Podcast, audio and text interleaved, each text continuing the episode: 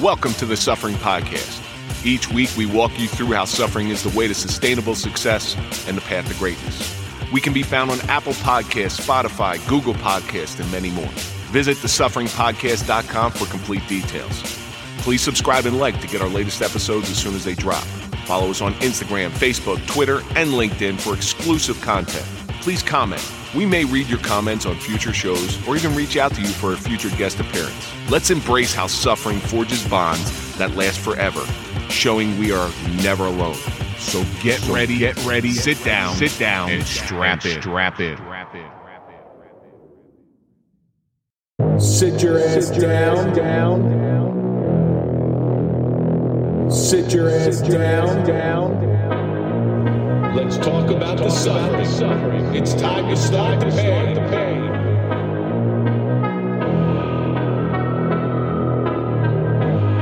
Sit your ass down, down.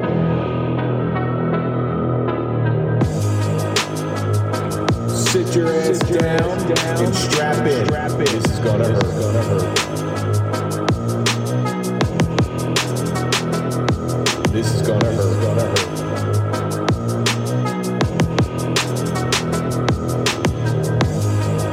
Talk about the suffering.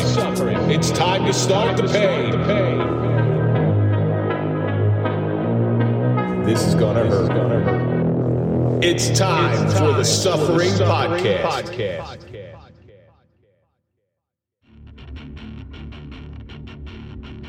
Dented Development Project is a 501c3 nonprofit organization with a mission to assist first responders and their families repair dents caused by suffering.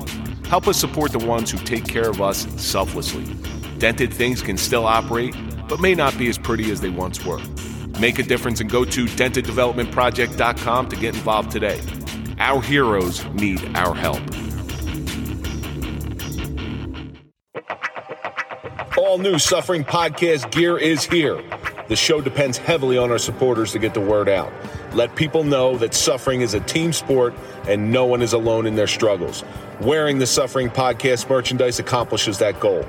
Check out our store at thesufferingpodcast.com or check our show notes for the link. Your support and love means everything to us. What does it mean to be a tough guy? Does a tough guy hold in his emotions? Does a tough guy go out and break legs? Is a tough guy someone able to take the pain? Or does a tough guy endure suffering? From a young age, most men are taught to be good little soldiers, to do as we're told without question, and endure that suffering. We're conditioned to show no weakness. If you're hurt, pick yourself up and rub some dirt on it. Developing mental toughness is much different than developing physical toughness. It doesn't take much talent to go out and break legs. The real talent lies in healing and helping. A tough guy is able to own up to his own weaknesses. A tough guy is able to see his shortcomings. A tough guy is able to see his errors. A tough guy is able to take what he's learned and apply it to life so that others don't fall into the same pitfalls and mistakes that they have made. I'm Kevin Donaldson here with Mike Failace, and on this episode of the Suffering Podcast, we sit down with Frankie Steel Pontillo to discuss the suffering of a mafia enforcer. Frankie has taken a step back from the life he was born into to be able to see that true toughness is applying the lessons he's learned to create a new life. Frankie, thank you so much for coming in today. I really appreciate thanks, it. Thanks for inviting me. Guys. Frank, you know the struggle it is for me, right? To I mean, to see Kevin fumbling through those things. Now you know what I go through every week. You, I mean, you really want to talk oh, I see, Everything I you- see that a lot. Everything you just said, it is edited out. Yeah, no kidding. That's that's the that's the beauty of being the boss, Frankie. So I made contact. with- We get into a social media question every week. We take a, a question from an audience member and we we give it to the guests, and it's sort of off the cuff. There was a gentleman who reached out to me. His name's Klaus. He's from Austin, Texas. He at the time he contacted me. He was 13 days sober. He was a he's a vet from Afghanistan. And he's just a fan of the show. He's a fan of what suffering can do for you. So I invited him to give us our social media question. And what he wrote was, he, I told him about you, and I told him we'll be recording you very soon. He said, What is the cause of the mafia's decrease in power over the past couple decades? Because we were talking about, you know, when one boss gets dethroned, another boss comes in, there's a power vacuum. But from somebody who used to be in the life, I'd be interested to find out what your perspective is on the, in recent years the decrease in power of the mafia. Okay, that's a good question. Klaus Klaus. from Texas. From Texas. Go figure. In my opinion, I see things different than a normal person when it comes to this kind of stuff. You know, being around it, growing up around it. It's all comes down to the quality of guy. And the quality of guy changed from say like the 70s and 80s and the low early 90s. There was a certain type of guy where you, everybody lived by a certain code. As like the 90s, the end of the 90s into the 2000s, it started changing. Things that were were a no-no, people just looking the other way with certain people. And I think the influence the mob used to have was just desensitizing through that 1990 to 2000 mark. Then from the 2000 mark to the 2020 mark, that's when it really went south. It all comes down to the quality of guy. Like there was certain rules that you never broke and there was consequences. Things that I would never think of doing. Like see what we're doing now, like a podcast? Yeah. If this was is the early 80s, I'd be shot in the head. which is amazing to think about. But somebody else put it to, to me this way is because of the nepotism in the mafia. And then nepotism goes across the board, corporate mafia, everything. You have somebody like, uh, say, Michael Franzese, who you, you were aware of, he's being a Colombo. Yeah. His father was Sonny Franzese. He was the guy. Yeah. I, I knew the, I knew his father. I never met Michael. And Michael matriculated. Now, Michael had his own talents, but Michael matriculated really quickly. Again, to co- uh, bring home the concept of our shows, you have to go through suffering in order to appreciate anything. Junior Gotti's the same thing. Was given his position without really having to work for it all that much or all that hard. Say somebody like yourself or his or his father or, or Sonny Franzese and. As an example, without having to work through all of those things, you never appreciate the position once you have it. I mean, would you agree with that? Yeah, I, I agree with it. And as far as like uh, John Gotti and John Gotti Jr., there's a story that it went, went through the circles. Might have been in some books, might even been on some documentaries, but to our world.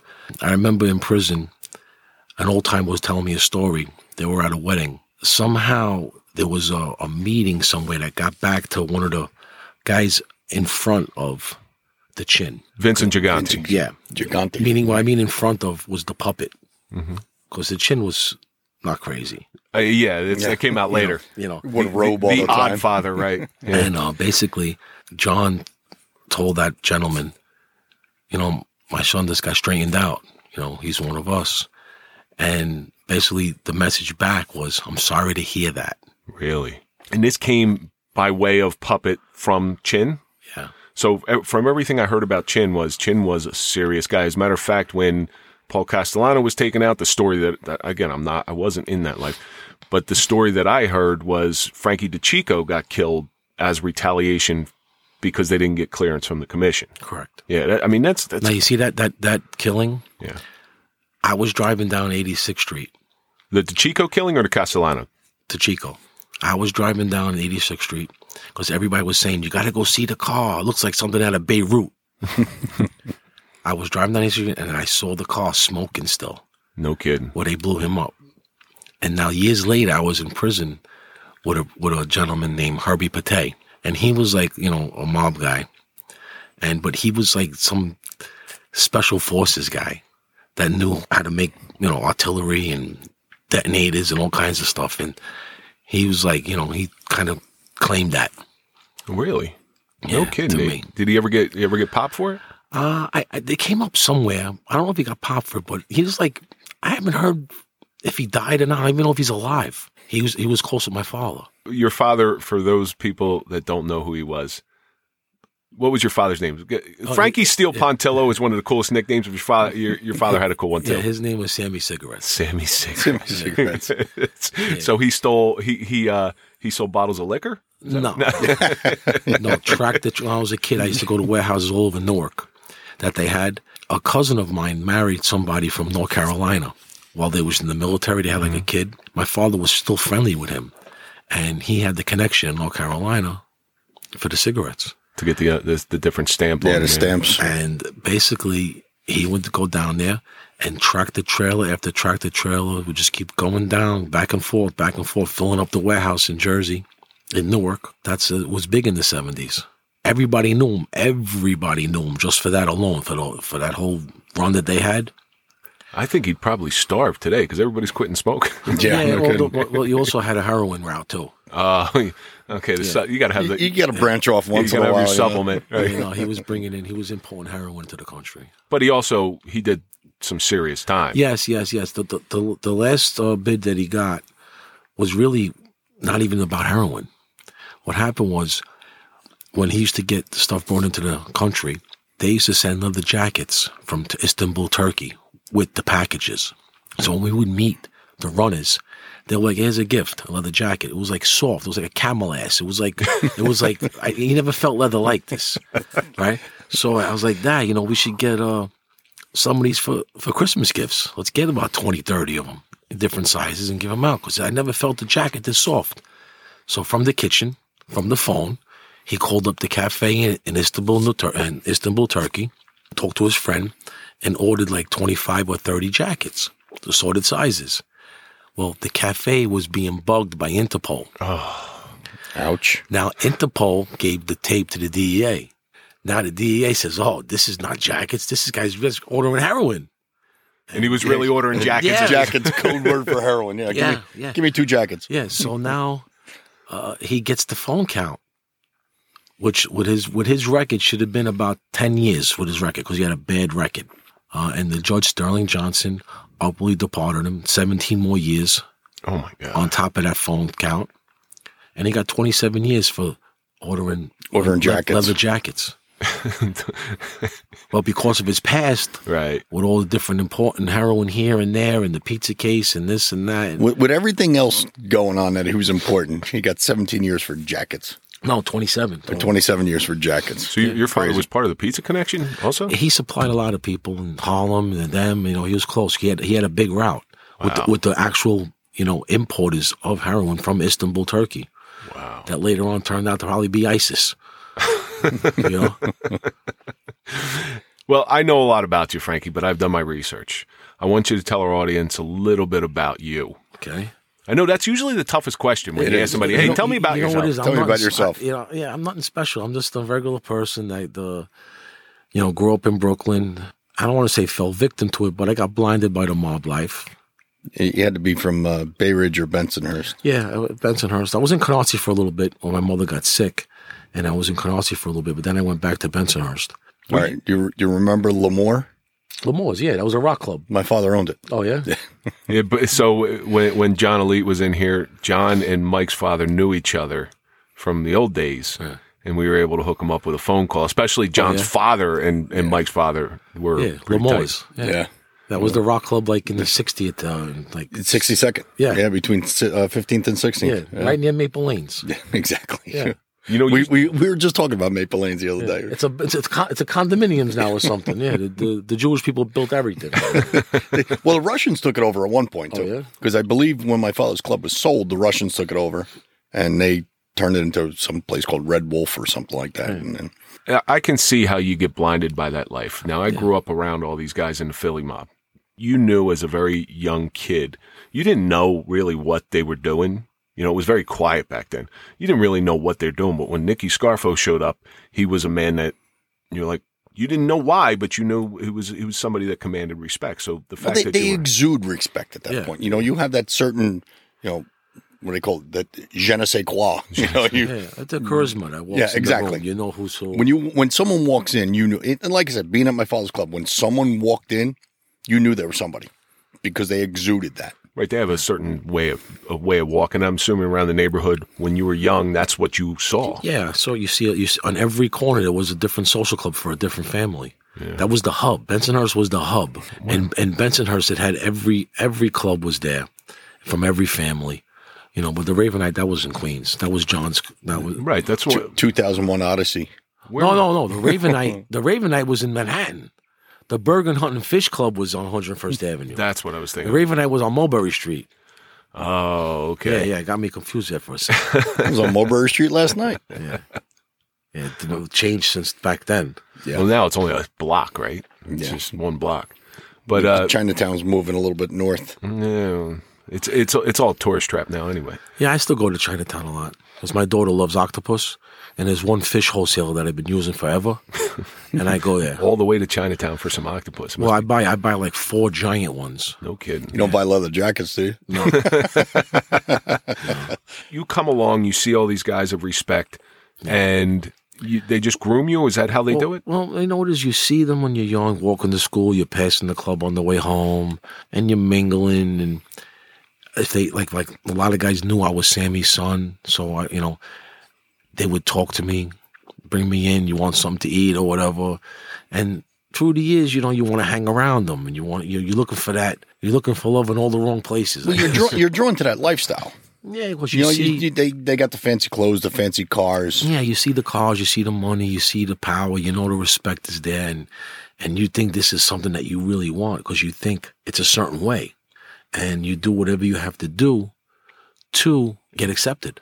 It's sort of like the the scene in the Bronx Tale where the, the kids are buying guns in the back alley because they think that's going to impress the boss. Yeah. Now, one of the things about a Bronx Tale, as it correlates with your life, when the when the boss Sonny finds that these kids are buying guns, he smacks them in the head. As, like, what are you stupid? The, your father being involved in My that My father stuff. wanted nothing, nothing for me to have nothing to do with this life. You know, every visit that I seen him, he's like, you know, why are you doing this? You're gonna end up here.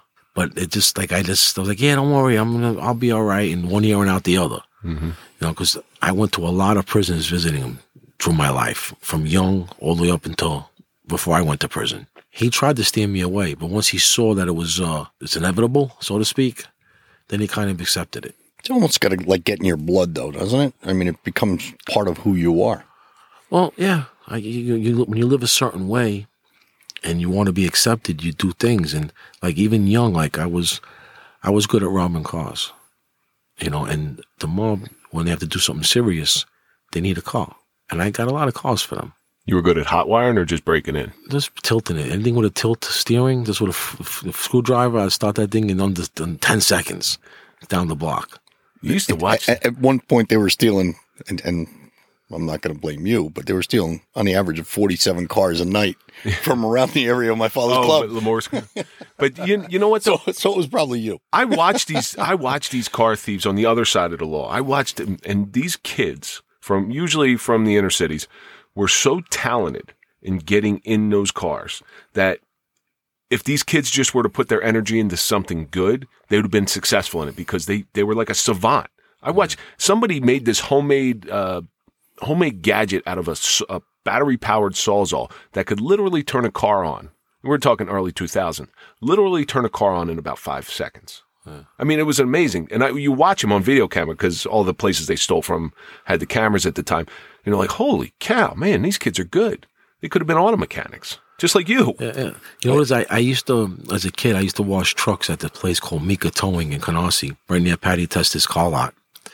And you know, you you see a lot of crash cars, and there was a guy like that worked the yard, and he says, "Yeah, you just take the screwdriver here, you just popped it here, you start." And I would practice. Later on, you know, I became good at it, and I, plus I didn't. I had a far walk to school, so that that changed. Now, it was, now it became a quick drive. Yeah. So now it got to the point where I was leaving. I was leaving the cars by the school. and one day I came. I had a class with the car that I took that morning. The, the cops were finger were, were putting the dust for fingerprints all over it. So they, they knew something was going on, but then I stopped a little bit of taking it to school. And you, you do these things, and now they know Frankie could do cars. What else can Frankie get? What else can he do? And then before you know it, you're doing this run, you're doing that run, you're going over here, you know, to, to pick up some money from somebody, or somebody owes back Vig, and you're going to pick up the money. And before you know it, you're in the loop. You're gaining respect at that point. Yeah, You know, but the, you- the more you know, the more you can do, the more you could help them. Well, well, well, you know what is? They're grooming you, and they want to see what you can do, what you can handle, and how responsible you are. If you have any bad habits, or if you just straight and you know straight arrow. And believe me, I was I, I never did any drugs. I really wasn't a drinker. I never smoked. They were you know they were against that. If you if you're a drug drug addict, you know mm-hmm. you're not going to last too long. And we're talking like what time? Oh, yeah, What time? young, like 14 years old. I was robbing the What, cars for them. what's the age or what's what's the the dates? Seventy late seventies. No, no, no. The, the late the, the late seventies. That's when I was doing hubcaps. Yeah, late seventies, I was doing See, that, that hubcap business ran out real quick, though. No Yeah, cars yeah. have hubcaps anymore. But I heard that's how breakdancing was invented. They tried to steal one off a moving car. yeah, no, yeah. I used to I used to bring a lot to Patty Testa's car lot, Hmm. in uh, in Canarsie, and uh, until my grandma found my stash, I you know my grandma she was an old Italian lady. She would plant tomatoes in everybody's yard. If she heard you had a plot of land one foot by one foot, ten miles away, she'd walk there and plant. And there or you drive her in one of your stolen cars. yeah, no, I could have had to hide them. My friend's mom, you know, found us, you know, saw us driving one day, and she went and burned the car because she thought we bought it. It was someone else's car, but Oh my! yeah, came the car was was singed. But uh, so my grandma, No fingerprints off of that. yeah. My, so my grandma is, is is planting, and she, there's a spot in my backyard that was nothing but dirt and this. So I took, I built a like a little cabin cabinet in the ground with wood, and I dug it out, and then I put like liquid, like a liquid glue on top, and then threw rocks and dirt on it, so that when it looks down, it looks like the ground. But you just go there and flip up the wood. I got That's you. where everything was. And she found it. Oh no! She found it trying to plant t- tomatoes in that area of the yard. You know, she says, you know, your, your father, what I went through with your father, and now you're going to get, get in trouble. I'm like, I'm not going to get in trouble, Grandma. Yeah, she was like a psychic. she knew the path. But you When know, it went from it went from the you know stealing the hubcaps, you know, making money, and you know doing little odd things, and before you know it, you're you're in the loop if you're you know around those the, the, the right circle.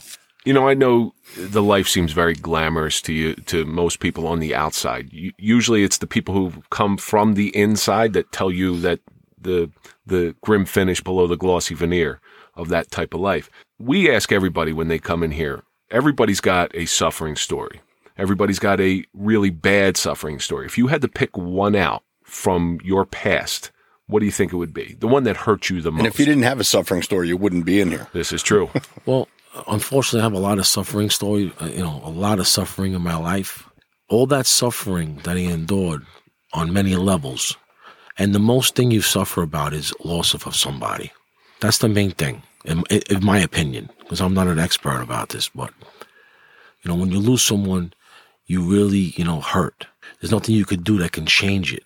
It'll drive you bananas to a point where you don't believe in certain things anymore and you don't know if this is true or that's true. Start And- doubting God and all that stuff. Well, yeah, uh, there's a whole other, you know, I have a whole other feeling now about that. But I know there's something after this. You know, even like when I was a kid, my mother went to the hospital when I was six. She didn't come home. She died when I was eight. A week later, my father went to prison. That was the beginning of where everything went off tilt for me. When you're out the home structure anymore, going through that led me to look for love in all the wrong places, like I said before. But I was going to say that that's got to bring you to a different family then. most kids on the most most kids on the street are looking for looking to belong, and if Yeah. they if Same, they don't, same thing with gangs, like the Bloods and the Crips. Right, know, if they don't- a lot of them don't come from a family structure. Right. You know, so they're looking for family in other places. Exactly. right, you look for that belonging, Yeah. looking for love in You all the wrong places. Yeah, and uh, you know, it was me and my sister, and then we went to some family members to stay, but that didn't work out too good. But that was the beginning of the path that I took. If you want to go far back for that, when I lost my mother, and then my father went to prison. At, at- I mean, at eight, would you say eight years old? Yeah, that's she went to the hospital when I was six, and she stood there till I was eight and died. I mean, I, I lost my mom eleven years ago, I'm sorry. and that that that's still tough to me. I mean, and you know, I was what fif- I was forty something years old. At- and I lost her. Never mind at eight years old. That had to be rough. At eight years old, you really don't have the mental capacity in order to deal with not being able to have your mother around. right. It had to screw you up a little bit. And, and uh, to be honest with you, if it didn't screw you up, I'd say there's something wrong with you. It's something that always stuck in my head, like why this happened. It gives you a different outlook on things. Yeah. Yeah. And then as you go through life more, you lose more people. The suffering and the loss up until now, like when I just lost my wife recently. And the same thing that happened to me is happening to my daughter. You know, it's like history is repeating itself. The only difference is my daughter has structure. Right. You know, she's she's not, you know, getting put from house to house. She has, uh, you know, structure and she has me.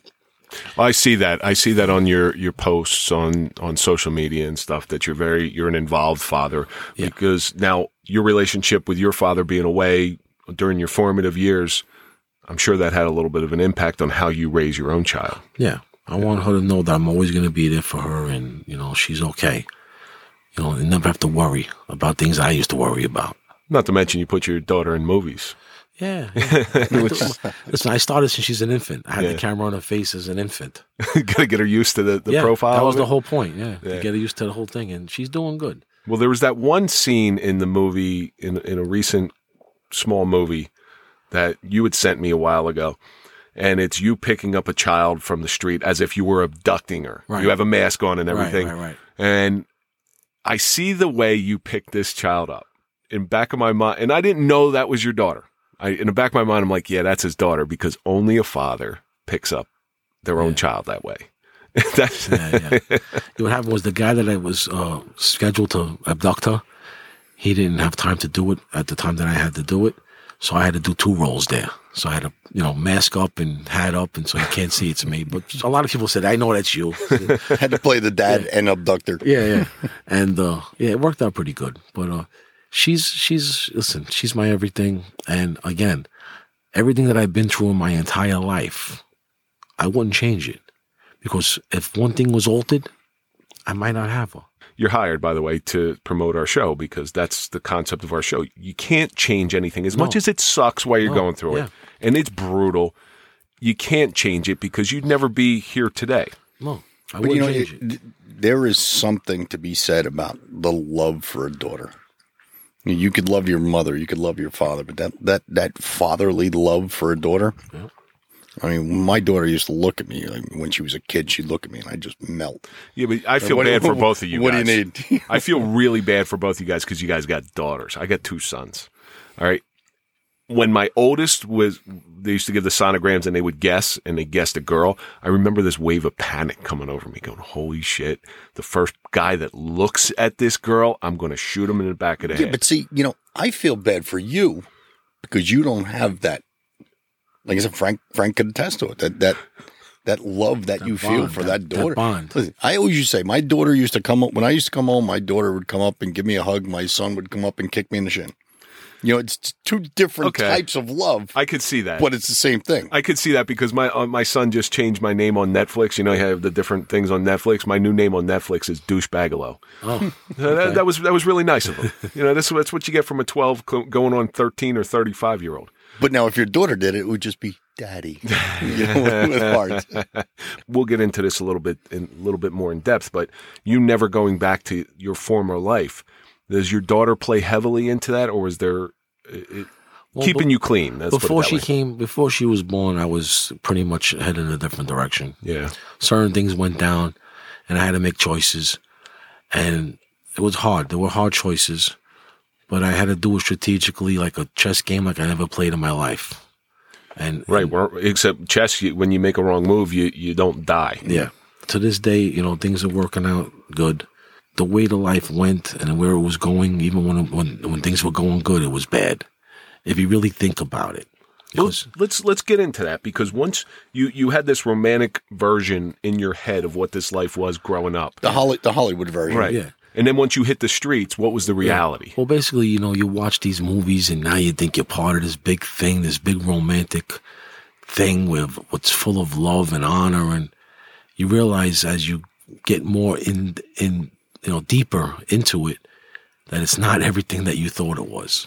Isn't it a life of like almost looking over your shoulder every day? Oh, yeah, yeah, but you get used to that. You know, That uh, uh, you get used to that. I mean, think about how conditioned you were. You get used to that. I don't know. I don't know whether I, in my current life or, or the, my current way of thinking, could, would ever get used to looking over my shoulder. Hey, is somebody going to put two behind my ear? well, see, when you're in this life and you're in serious situations and you, you, you see serious things, you become accustomed to living a certain way as to where you're ready for everything, whether the antennas are always up.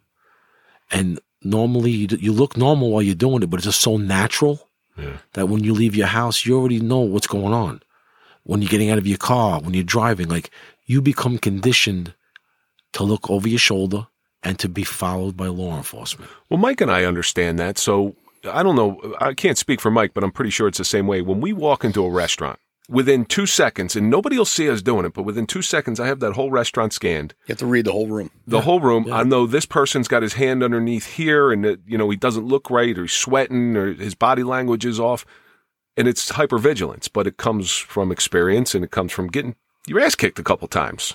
That's that's pretty much what it comes from. Yeah, you become conditioned. And again, I what I used to really love was being surveilled. I used to I used to Try to fuck with them every once because in I a while. really would. Because you know what is how mu- there was this one group. I I wish I could talk to these guys. They would try so hard for me not to see them and blend in. I was gonna say, did you ever just drive by and wave to them? It got to the point where I would knock on the window with my motorcycle. Come on, fucko, let's go. It, it, it- they, they went and got a, a Mustang and a Corvette just to keep up with me. I don't know how they did it, but they did it. Was it FBI or was it NYPD? I don't know because it was during the Colombo War, and they that's when they took every crew from all across the country to come investigate us. Really? So all the the agent cars were all different plates from different states. So I don't know what agency was they were from. If you're really interested in finding out who was surveilling you, give us a couple weeks. Okay, we still got some friends in some low or high places. Maybe we can figure that out because what a great thought for you to sit down with somebody. Well, there was one like like we're skip we're jumping around right now. That's all right. Oh, Yeah, sure, listen. sure. All right. There was It- This is three guys sitting around bullshitting. There was there one happened to be time- mics in front of us. All right, right. It was this was June tenth of nineteen ninety two, give or take. We decided to have sausage and peppers for lunch. So we go to Brooklyn to Faicco's and get the sausage and peppers and, Faicco's. and the bread. Okay. And then we go back to Staten Island and we were in the backyard like a normal day. And now we see a bunch of agent cars. So I'm like, all right, there's that agent car, there's that. And so now we just pull in. We're not doing nothing wrong. And but we have a trunk full of uh, bag full of guns. So No leather jackets though. yeah. so so the driver was like, you know, we got to get rid of these guns because the agents are all around. So I was like, all right, pull over here. Now there was a spot near the Staten Island Mall. I take the bag of guns and I hide it into like a tree, like a, not, a small tree in this wooded area. And now we get back into the car and we go. Now we have no idea the car's bugged, and it's been bugged. So they got the conversations for the last month in this particular car. We go back to the house. We started the barbecue. He's frying the, the sausage. The, the, his wife is sauteing the onions upstairs. And we forgot something ingredient or something. So I said, "All right, let me take my motorcycle and go get this this this thing." I forget what it was. I had to go get. I went down the block. Now the agents start following me. So I know something something's going on. I go, you know what? Let me get these guns and get rid of them. So I get the guns. Now I take them back to the house I was at to tell them I'm going to get rid of them. Because if anybody tries to chase me in one of the cars, they can't catch me. Soon as I pulled up to the house, his wife comes out, this guy Joe, and I go, listen, I got this bag. I'm going to get rid of it because uh, there's agents everywhere. I go, I just passed by a spot of a, of a parking lot and I see them like getting out vests out of their trunks and they're like gearing up for something. So maybe somebody around here is going to get busted or something or something. He goes, just give them to me. He takes them and he goes. As soon as he took them, that was it. They came out of everywhere. The ninjas. Yeah, they were the vans, the cars, everywhere on the block. I, I was like? I just took off down the block. Now, when I get to the corner, I make my turn, and who's standing right there waiting for me? The Mustang and the Corvette. Oh man. All right. So now these agents, they want to run me over. And now it starts a chase through Staten Island. They're chasing me down Richmond Avenue and I'm flying. And I make it to the Korean Expressway going towards Jersey. They were going so fast behind me too. I believe one of them might have crashed because I seen something in my mirror. It looked like a crash. I'm not sure.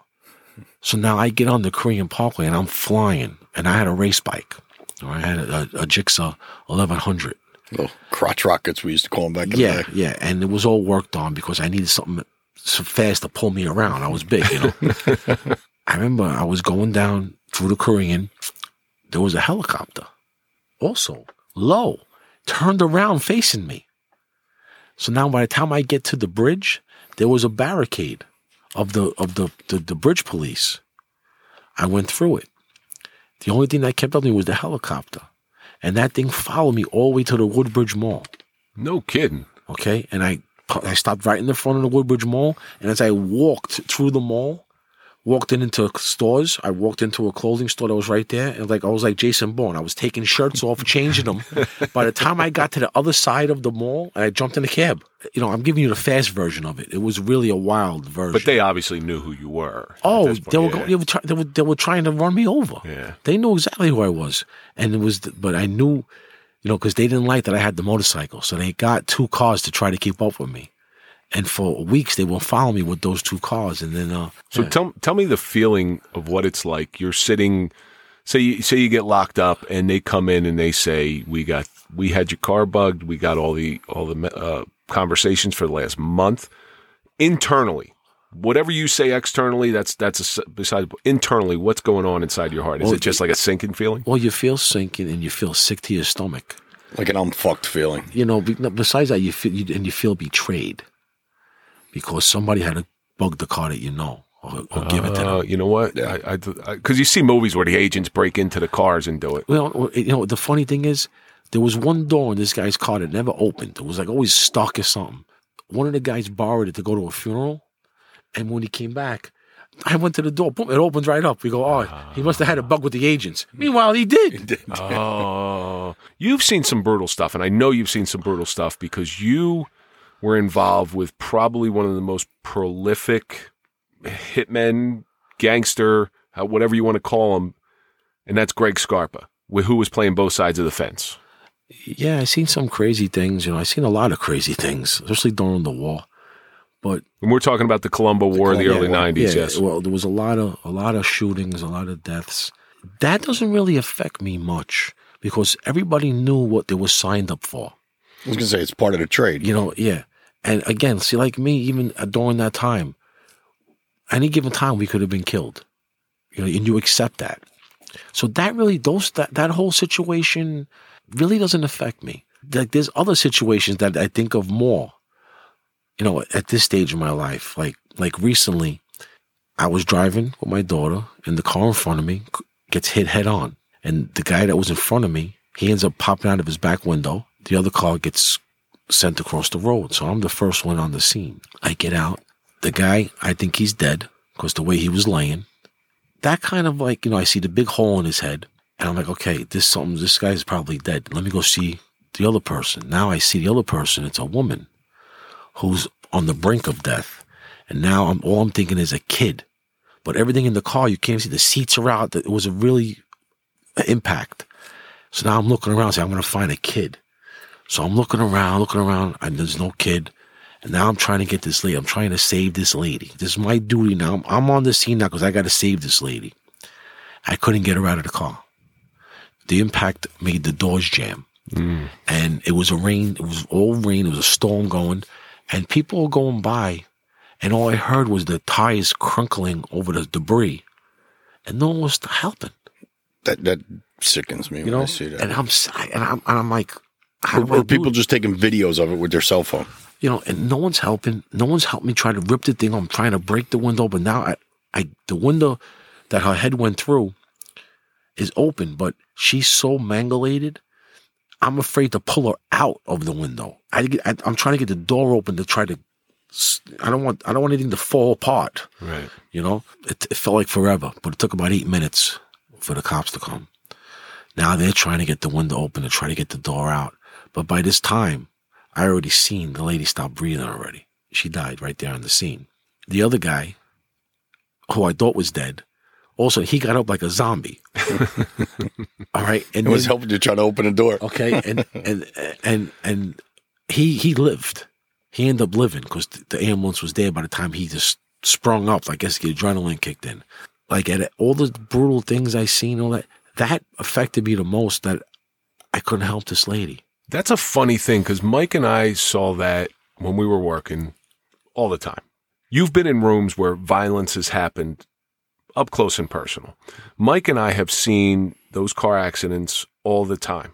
The way, from my perspective, not being in your life, but being in a police role, those things never bothered me because I had to go on to the next call. I had to do the next thing. Where the violence that you saw in your old life, you've said, well, you know what? We know what we signed up for. You just move on and it doesn't affect you. It's bizarre how things that we used to see normally every day affect you versus what you had seen would certainly affect But us. like this accident was something that was out of your control. No, It- you know, it wasn't yeah. part of your life. Mm. You know, No. And everything that you saw back in the day in your lifestyle, you almost had control over that. This accident was something that was out of your control, and you know, it almost gives you that helpless feeling. Yeah, it does, you know, and I think about that woman. She was so young, she had a family, and I was the, I was there, but I just couldn't do nothing. Like I, I wish things could have changed a little bit, you know. And then you see you go through life, and you have a lot of loss. You really can't control death. that's, that's what life is. Life is we- life is loss and how to deal with it. You know, and that's the thing too. I'm sure there are points you put your mother's face on that lady, or you put your daughter's face on that lady. You know, and that now it becomes personal. on pediatric patients, whenever Yeah. we lost pediatric patients, thankfully the two that I lost, I didn't have children. I know, I know guys, they put their children's faces on the, the child that was lost, however they died. And I know it's very tough, but there, there was an eventual time where you went away. You were going to prison. Yep. All right. So when you initially find out you're going to prison, give me a little insight onto what that's like. Now you're going to prison. It doesn't get any uh, more real than that, in as far as your life. Okay, here you know you're going away. You don't know how long you're going to go away for. You're fighting, and you don't know. You just you know you have hope that something's going to happen, and sometimes things do happen. Sometimes things don't. But now, once you realize that, okay, you played. Now you got to pay. Now it's time to pay. You then you realize and reflect and say, okay, was this worth it? That's a, you know what? That's, I've never heard anybody say that.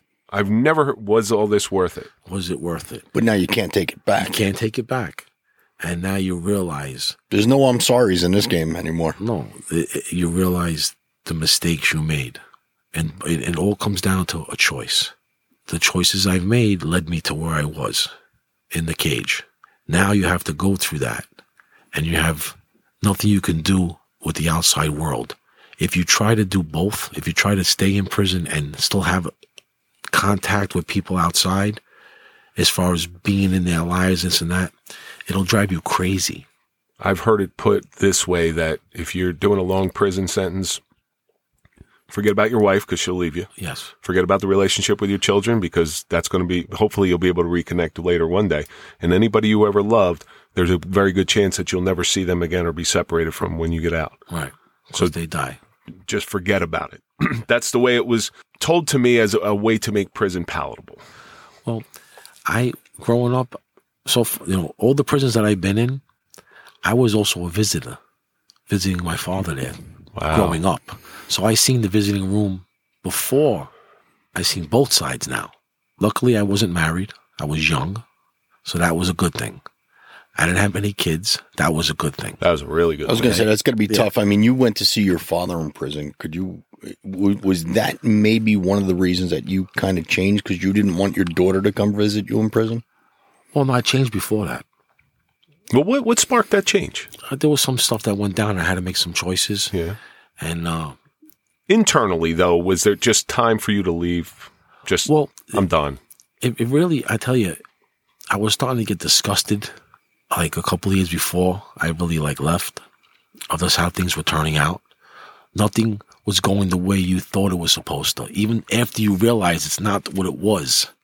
But is that getting back to like what what Kevin was saying before, like the change in the people that are involved in it that really frustrated It's you? the And- change in the people and the people who are in power. They're trying, you know, they're making calls.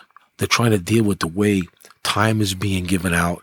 They're trying to deal with the way everything's on video now. You can't do things the way you used to. So they they're making calls.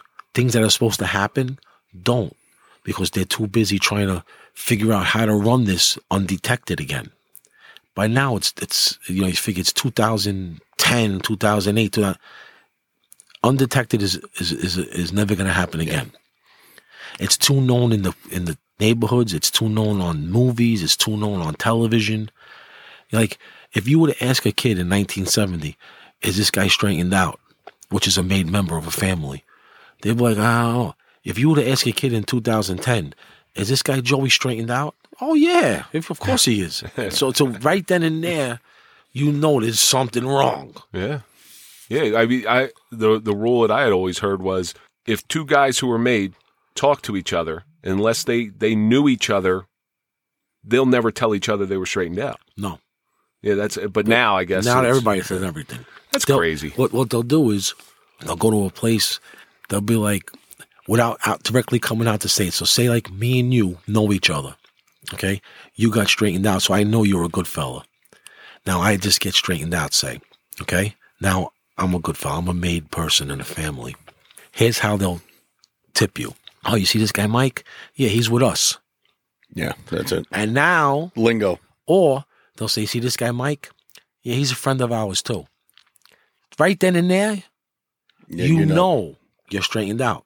That's the little thing there. That's the lefty thing. Friend of mine, friend of ours, right? Yeah. That's exactly what you're And talking. you'll know. I know. I used to see it all the time. Like I said, at my father's club, you know, they'd say, you know, this guy, you know, he's one of us. You know, leave him alone. Because, like I said, I, I was a bouncer there, and we used to throw people out all the time. And, no, leave him alone. He's one of us. Once they say it's a friend of ours, Yeah. that means you're straightened out. I know I know this because I'm a Freemason. So I can I know certain things about people's behavior, what other Freemasons are. We'll never we'll never call each other out. We'll or you'll just go up and say, "Hey, what lodge are you in?" You know that because you can see, you identify certain things. You've been around it for so long that you understand. So that I definitely understand, but you got out of prison and decided to it's not even like you were a car thief and now you're going to be a car salesman. You're not even in the same realm anymore. You decided to go so far away from what you knew. That had to be a scary experience. Well, when you come home from prison, you think there's going to be like some parade. Yeah. You're going to have a suitcase of money. There's nothing. Frankie there. Steel's back here. Yeah, You go, yeah. yeah, Wait a minute. I saw there. a suitcase of money. Yeah. yeah. The good old days. But uh, you realize things change, and now you're playing catch up. Now, when I went away, And now you're a marked man also. you no. get that stigma. well, you're marked by the government. Yeah, yeah, Yeah. exactly. Yeah, yeah. Once that's it. Once once they have your number, you're through the system. They will never let you go. There's always going to be something they're going to throw you on. Some case here or there, and see if it sticks, see if it doesn't, and then You for, now it's you forgot to get a permit to to film in New Jersey. You know, we, I mean, we've seen Kevin and I have seen that in law enforcement. You know, someone goes away for you know doing residential burglary or something. Now the kid gets out and there's a burglar in their area. First person they look at. First person they look at. yeah, because of my past and everything I went through with the war, it followed me after I got out. Like there was um January 11th, 2011, Mafia Takedown Day, when 127 guys got rounded up at 6 a.m. Wow. this was like a historic day in mob history. They, there was the most uh, mob guys arrested at once. That's like how. a I- racketeering thing. well, well, basically they had they had indictments for every family. Basically, I was on. I got I got arrested that morning. Is that is that with the Yorkie? Yes, I read Okay. that one. you haven't lived until you woke up to a no knock warrant from SWAT. Yeah, when your door comes off and flashbangs go off. Yeah, I hear everything. So I heard the creak of my front gate. So now, who's coming here? It's six o'clock in the morning. It just turned six o'clock. I look at six o'clock. So I go, let me get up and look. So I go to one of my bedrooms that was my dog's room, because he had his own room. And I go in there, I look out the window, and I see on the steps, they got they're holding on their shoulders like the SWAT team. Yeah. It reminded me of a SWAT team from prison. And they're all looking like Darth Vader all the way down the steps. This became a joke in my house this this morning because I just started going out with my wife a little before. You remember when uh, uh, Jerry Maguire? She goes, "You had me at hello." Yeah. All right. So after this all happens, my my wife was playing a joke on me. You had me at SWAT. Now, now, she just only a few months with me now. She's moved in and everything, and it was my birthday the day before. So I was like, you know, I had a couple of drinks. I come running back in the room. I go, get up, SWAT's here. so now I'm getting money and I'm I'm putting it in her pocketbooks. Right. So I'm filling up her pocketbook with money. And now I hear the door, boom, boom. So I'm I'm like, get dressed. so now I'm trying to get dressed because the last thing I want to do is end up on the the gangland news in my underwear. My skivvies. Yeah. So now I'm throwing pants on and they're still going boom, boom. They're knocking the door. Now my dogs are going crazy. I have American Bulldog and a small dog, a little, a little uh, Maltese. And uh, the dog gets, uh, you know, comes slamming open, comes crashing open, and they just drop two grenades in my house. So now I go to kick one because the little puppy thought it was a toy. Oh. So he was running to it. So I go kick that one. So that one blows up in the corner of my living room. And the other one, it, it went under my table. So it really didn't hurt the dog. And then they came in and they had, you know, all the red dots on me. You know, screaming, move, I'm gonna shoot you, I'm gonna shoot the dog. I go, you're not gonna shoot the dog. I said, somebody's gonna die today if we shoot the dog Shoot me, not the dog. you know. So the dogs get put in the bathroom. They take me out. I have no idea why I'm being arrested now. I'm thinking of a million things that are going through my head. Is this Mine that is parking running. ticket I got last week? So I- I'm thinking of a million things. I'm like, they never came like this for me, ever. You know, even during the war. You know, when I finally did get arrested, they didn't come like this. Now I get downstairs, my whole block is lit up. They got a tank outside my house. It's like a SWAT tank. What did they think you did? Wait till you hear. So now, this is all stuff from the war. In the end, this is where I figure it out. 20 years later? You know, almost 20 years later. So now I go out, there's like a tank out there, there's, the, there's all kinds of SVU trucks, and all my neighbors are out. to look at the windows, looking at what's going on by the door. And I'm in the van. They lock up my future wife. She was my wife at then, my, my girl.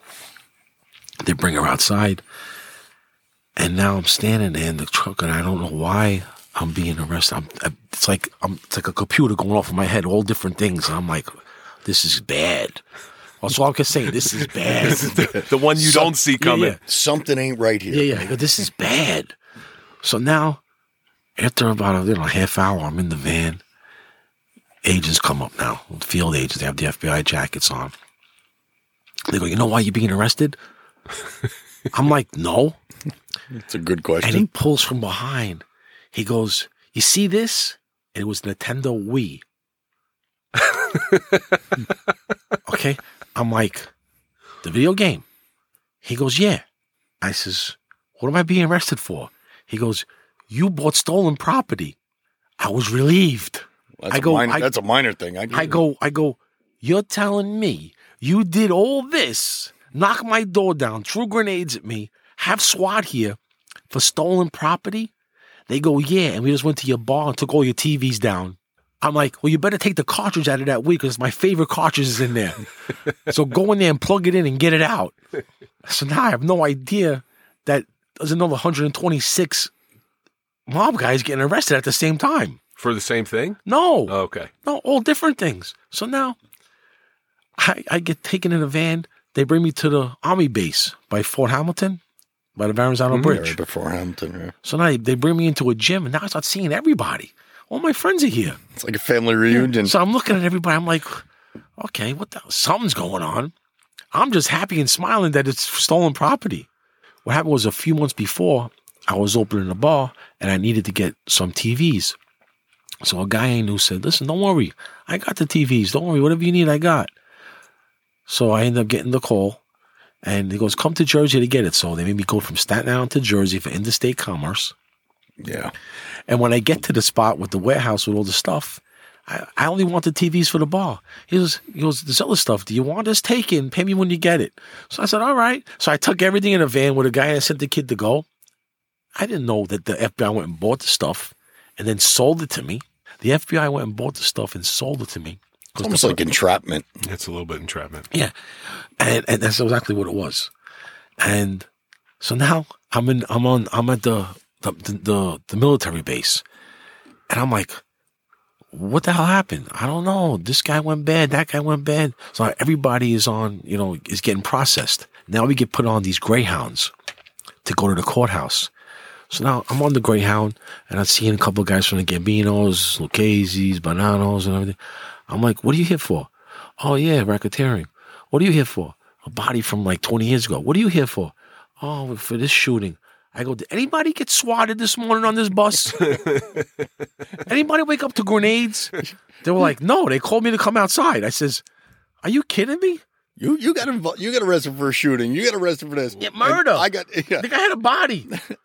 and I got stolen merchandise, and you're Well, fucking I swatting just- me. You wait. Hold on a second. Hold on a second. You had a stolen Wii. Yeah, yeah, Okay. yeah. I don't know. That's a pretty big deal to me. Yeah. I go, so you're telling me you all got arrested and nobody had SWAT set me on this bus? And they were like, yeah. Well, like, and that's what I was getting to before. Is that your past following you? That's exactly what it was. Yeah. Yeah. But you, you know, I like the way you've gone now, uh, as far as getting into the film industry. Yeah. Because I think you're doing some cool stuff. Oh, listen, again, everything that I've been through in my life, all the suffering, all the heartache, all the pain, being used in this life and then realizing it, it's just, it's nothing what you think it's going to be.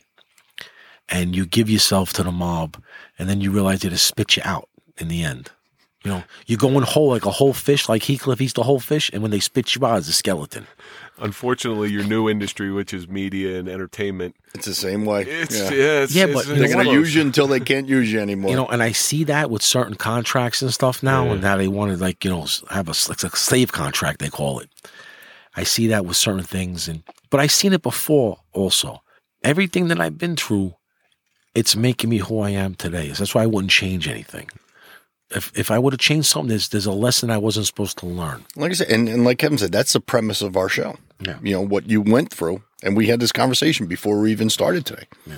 You know what's it? It's it's all about going through that suffering, and making coming through that suffering, and making yourself the person you are today. Yeah. and learning about it. Now, the the stuff that Well, you, you could make a lot of mistakes in your life. Is if you don't learn from those mistakes, Oh, no. then shame on you. Listen, you need to make mistakes because mistakes you learn from. You, you- I've learned way more from my mistakes, my victory. Me than too. That- victories. that's why Me too. Kevin's so fucking smart. and I made some serious mistakes in my life. Like I shouldn't be here. You know, mistakes. You know, Yeah, you know. yeah. And then when you're growing up, you're like, we're never making it to 25 anyway. I always wanted 27 because it seemed like all the great musicians that I admired die when they're mm. 27. Jimi Hendrix, Janis Yeah. Joplin. Jim I, Morrison. I, I used to say 25, and then when I hit 50, I was like, oh my god. well, no. So you said 25. What was it like on your 25th birthday? Like, yeah, I'm, Well, not, you know I'm what? not quite ready to go yet. Well, you know what it was? I was in prison. Yeah, I was in prison for that. I was in Okay. Lewisburg for the 25th birthday. And then when I hit 50, I was like, this is not even supposed to happen. You know, let alone happen. I'm not even supposed to be here. I'm supposed to be in my cage still rotting away. yeah. So I said, I'm 56. I'm like, how the fuck did I make it here? Yeah, listen, I don't even know. I, I, I don't have a clue. I just, I just need to, uh, 25 more. If I could sign for 25 more years now, I'd sign right now. As long as they're 25 good years. I, See, I, I, yeah, good yeah. productive. I don't years. want. I don't want to. We, we talk about this all the time in law enforcement, where we go to these medical calls and the people are in bad shape, and every officer will walk out inevitably, turn to their partner, and say, "Don't ever let me get that way. Take me for a walk." Actually, that was what was said. Take me for a walk. How did you use your past life in what you do now? Because, like I said, you you you left a life that is that is very backstabbing to go into a new life, which, from what I know about it, is very backstabbing. But how do you use your acumen that you learned on the streets Well, for, the- to now? Well, the only good thing is, you know, when you're in that life and you're swimming in with the big sharks, you kind of learn how to navigate. And now I'm going into the entertainment field. I could swim with the big sharks. I could do stuff that I'm not supposed to even know how to do, but because of everything that I've been through, I do it well. Self-taught, Street smarts. street smarts, and even self-taught with the computer and editing and doing stuff. I could, you know, I could do stuff just as good as someone who went to film school. The only good thing here is no one's gonna die. Nobody dies over a film. You know what I mean? No one's gonna die. For real, anyway. I've seen, you know, and the, the know? fake blood coming out and stuff. But You know, I mean, as far as no one's gonna die, as far as dealing with the hierarchy in the film industry, in the the media industry. it's a good point. You know, That's a good point. But one of the things you have is because of brutality that you've seen and getting that reaction of seeing that brutality, you now have a media outlet where you can give others a similar feeling without having to go through all the bad stuff. right? You know, you can make them feel what you were feeling while you were in there. And that's where your perspective comes in. And that's why I say it's important that you went through all that Yeah, stuff. no, that's- it definitely is, and it it everything that I've been through in my life, it even up to the point where my wife got sick. If she was with anybody else, she would have died a lot sooner. They would have fell apart. They wouldn't know what to do. I was made for serious situations. Like it's in me. I nav I, I I navigate well around serious things. When she got sick, we knew it was bad. Again, you have hope. It's like it was like we gave her a, a prison sentence, but she has hope that she's gonna live. I knew it was not gonna happen. Once we got told out of 26 million people in the DNA database for a bone marrow match was zero. zero, Oh, Yeah. cow. There's no hope there. But all you can But do you got to stay positive. Yes, and that's all about suffering. All the suffering that I've been through, you learn how to deal with things a certain way. So now, when you know that there's no hope, you give them that compassion they need to get through this.